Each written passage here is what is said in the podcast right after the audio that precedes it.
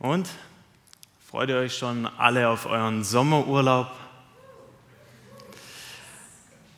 Ich habe meinen Sommerurlaub leider schon hinter mir. Und zwar war ich mit meiner Frau zusammen in den Flitterwochen auf Mauritius.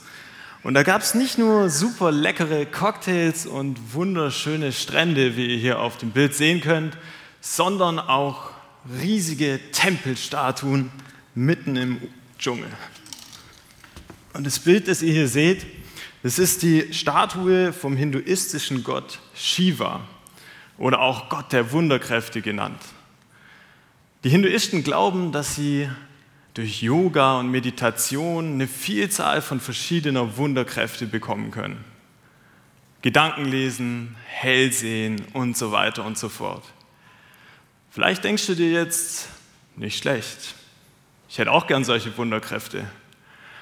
Und der Gedanke ist als Christ gar nicht so unberechtigt. Und zwar schreibt Paulus in dem Korintherbrief, den wir ja gemeinsam zusammen als Jesus-Treff lesen, von einer Vielzahl von Gaben, die wir Christen durch den Heiligen Geist bekommen können. Wunder tun, heilen, Weissagen und so weiter und so fort.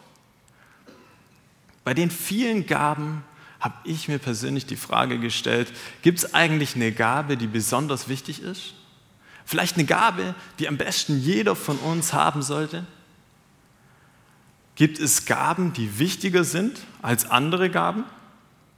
Und wenn ich mal so eine Gabe habe, was ist dann?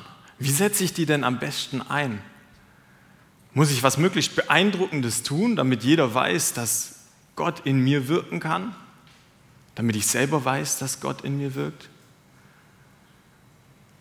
Wie gehst du mit deinen Gaben um? Wie setzt du deine Gaben ein?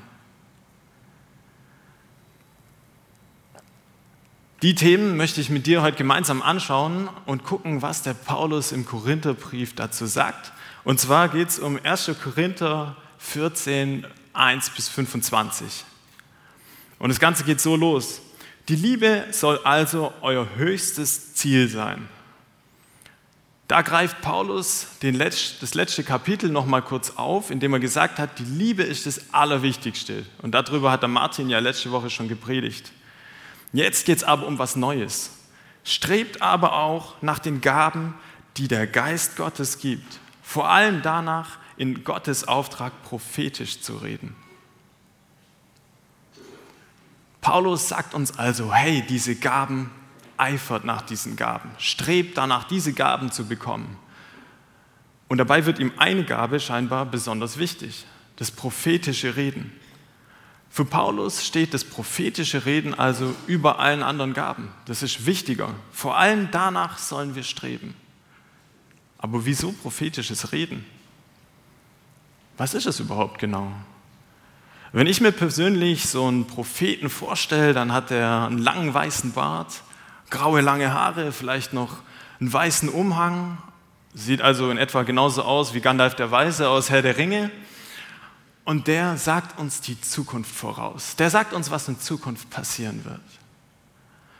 Paulus meint hier mit prophetisch reden aber ein bisschen was anderes. Und zwar göttliche Wahrheiten aufgrund des Wortes Gottes und der Geistesgabe der Prophetie aussprechen. Gottes Wort das wir empfangen haben, aussprechen. Gottes Botschaft aussprechen. Dazu muss man kein Prophet sein und man muss auch nicht die Zukunft vorhersagen, sondern wir überbringen die Botschaft Gottes an andere Leute. Das ist eine Gabe, die jeder bekommen kann, du und ich. Und Paulus ist es besonders wichtig, dieses prophetische Reden. Aber was ist mit den anderen Gaben, die wir kriegen können? Sind die etwa unwichtig oder weniger wichtig? Paulus greift im nächsten Vers eine weitere Gabe auf.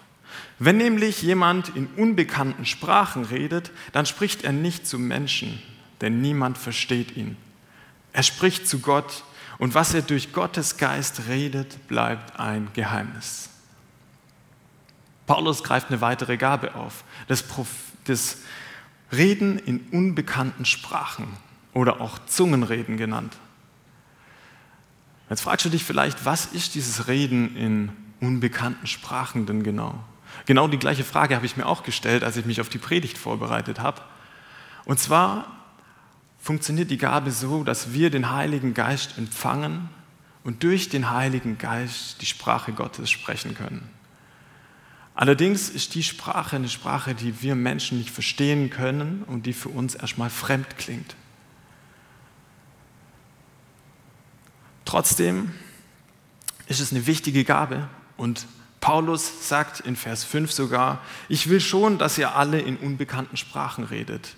Er will, dass wir am besten alle diese Gabe haben. Aber das Wörtchen schon deutet ja schon an, dass es noch weitergeht. Aber besser noch wäre, ihr könntet alle in Gottes Auftrag prophetisch sprechen. Das ist wichtiger, als in unbekannten Sprachen zu reden. Es sei denn, das Gesprochene wird übersetzt, damit die ganze Gemeinde etwas davon hat. Für Paulus steht also das prophetische Reden zunächst mal über der Zungenrede. Es sei denn, die Zungenrede wird übersetzt. Es gibt also auch Leute, die die Gabe haben, die Zungenrede zu übersetzen. Und dann ist es auf der gleichen Ebene wie das prophetische Reden, weil dann hat die Gemeinde etwas davon. Die Gemeinde versteht dann, was gesagt wird. Es ist dann keine fremde Sprache mehr. Paulus greift in diesem Kapitel der Bibel also zwei Gaben raus, das prophetische Reden und das Reden in Sprachen oder Zungenreden.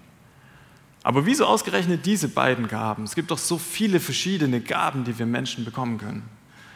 Das liegt daran, dass in Korinth damals die Korinther, die haben fast um die Wette geeifert. Das sagt Paulus später in dem Bibeltext auch noch, wenn es um Gaben geht. Die wollten unbedingt beeindruckende Gaben bekommen. Und das prophetische Reden und das Zungenreden waren die Gaben, die damals am meisten praktiziert wurden in der Gemeinde. Das müsst ihr euch so vorstellen, die eine Hälfte, die hat in Zungen geredet und die andere Hälfte prophetisch geredet und jeder hat seine Gabe im Gottesdienst eingebracht.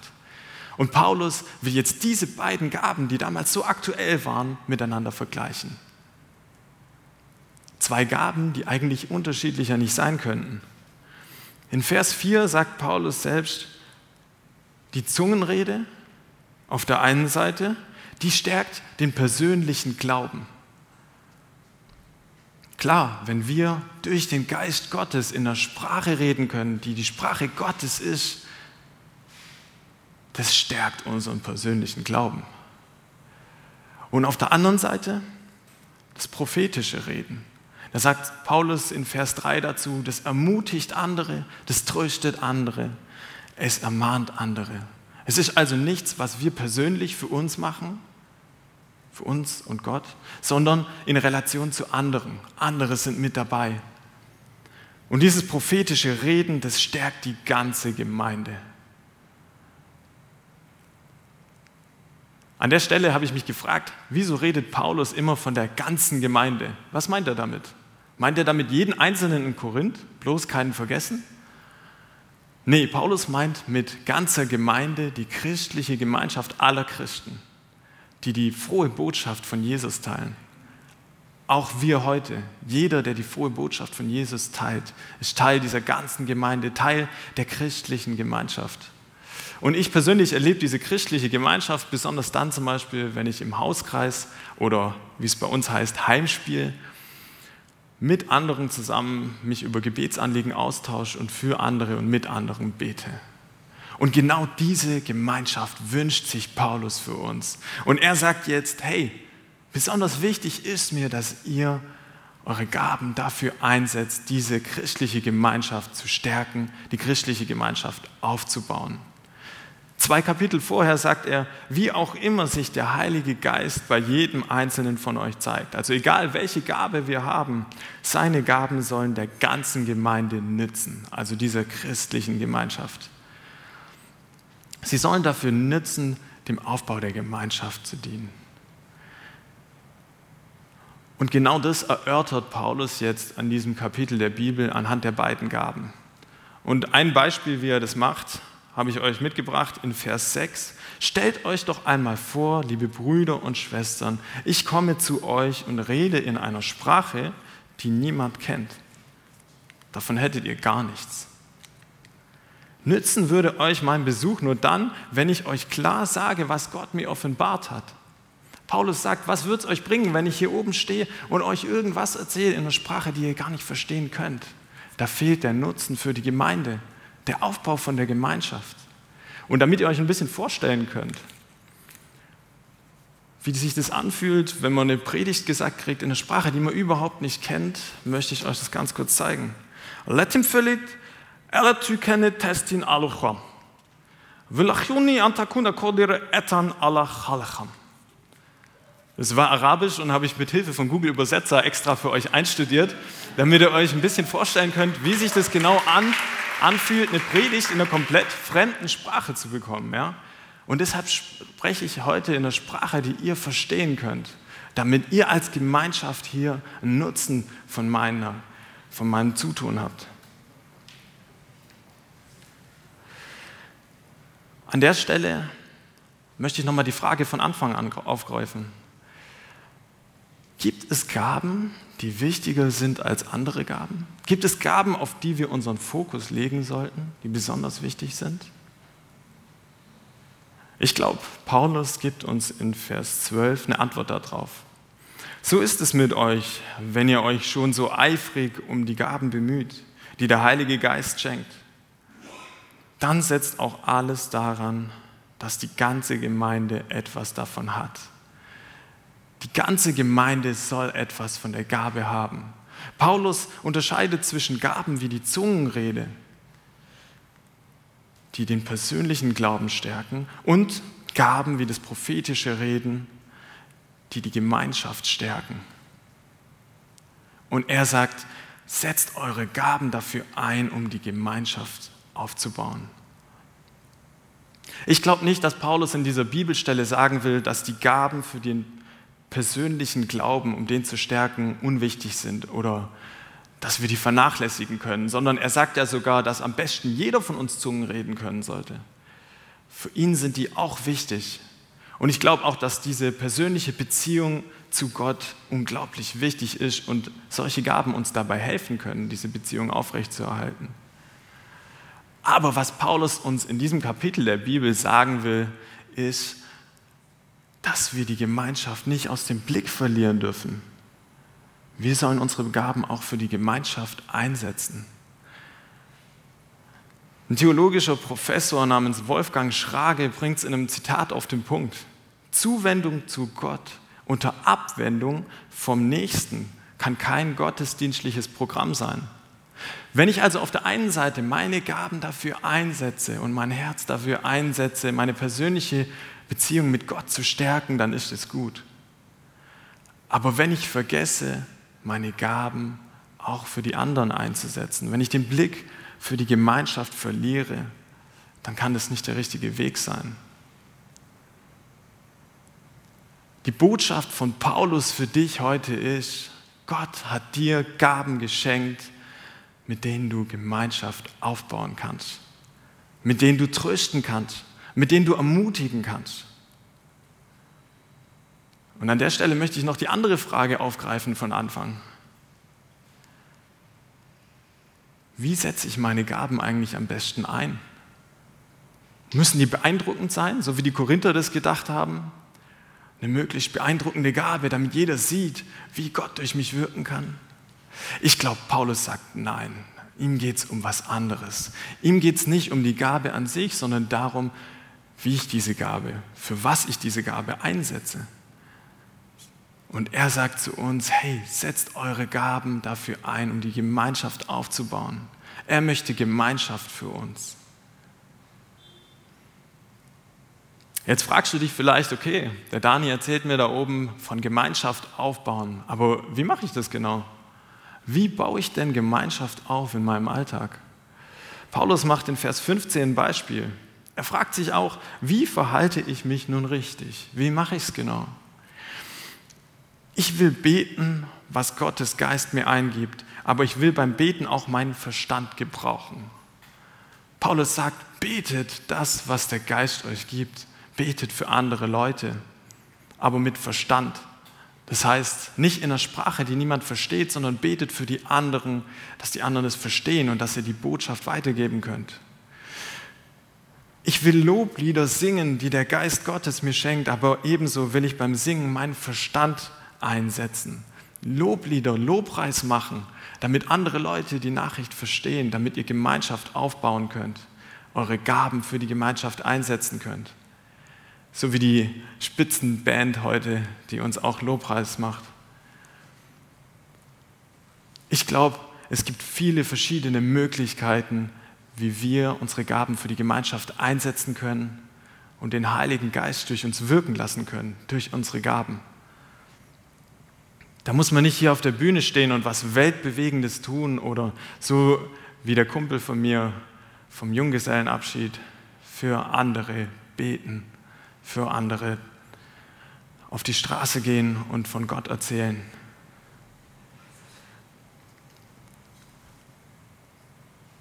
sondern ich glaube, es fängt schon im Kleinen an. Wenn wir zum Beispiel nach einem Feierabend mit einem Kollegen oder einem Kommilitonen in der Uni ein Bier trinken gehen und mit ihm gemeinsam ein tiefsinniges Gespräch suchen und genau in dieses Gespräch Gott mit reinnehmen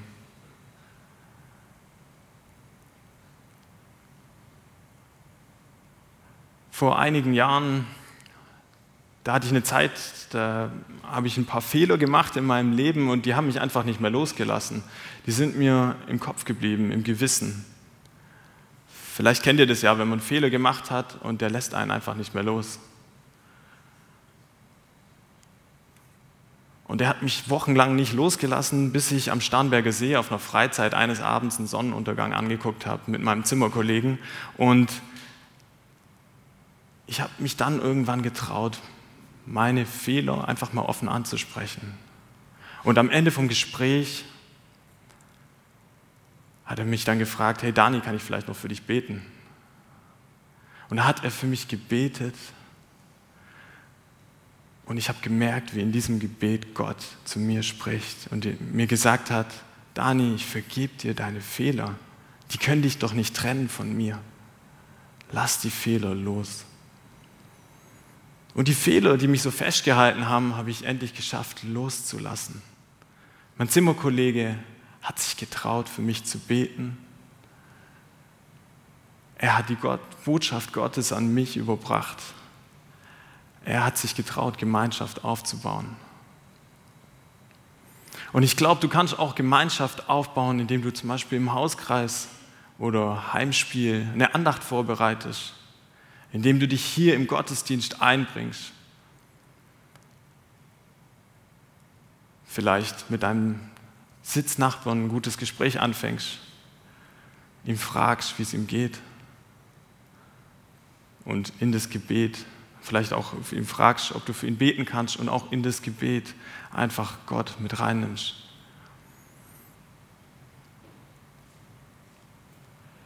Auch Jesus hat Gemeinschaft aufgebaut. Er war ein wahrer Held im Gemeinschaft aufbauen. Er hat für andere gebetet, andere gesegnet. Er hat mit seinen Jüngern Abendmahl gefeiert. Wenn du heute hier bist und sagst, hey, ich möchte meine Gaben dafür einsetzen, um Gemeinschaft aufzubauen, dann kann ich dir sagen, es ist genau der richtige Zeitpunkt. Und wenn du heute sagst, hey, ich möchte meine Gaben sogar hier im Jesus-Treff aufbauen, dann kann ich dir sagen, dass es auch der perfekte Zeitpunkt ist, weil wir jetzt nach den Sommerferien in eine neue Saison starten. Und in dieser neuen Saison können wir jeden von euch brauchen, der mit seinen Gaben die Gemeinschaft hier, die wir im Jesus-Treff haben, aufbaut. Und wenn du dir sagst, hey, ich möchte heute meine Gaben mit einbringen, dann kannst du nach der Predigt auf den Martin zugehen, der wird am Ausgang auf dich warten und mit ihm darüber reden, was für Gaben hast du und wie kannst du deine Gaben in die Gemeinschaft mit einbringen, um die Gemeinschaft aufzubauen. Aber nicht nur hier im Gottesdienst, auch bei dir daheim. Ich möchte dich ermutigen, Gemeinschaft aufzubauen. Gott schenkt dir Gaben, mit denen du Gemeinschaft aufbauen kannst. Gemeinschaft, andere trösten und getröstet werden, andere ermutigen und ermutigt werden die frohe Botschaft von Jesus weitergeben und die frohe Botschaft von Jesus empfangen. Lasst uns heute dieses Geschenk ganz bewusst annehmen. Amen.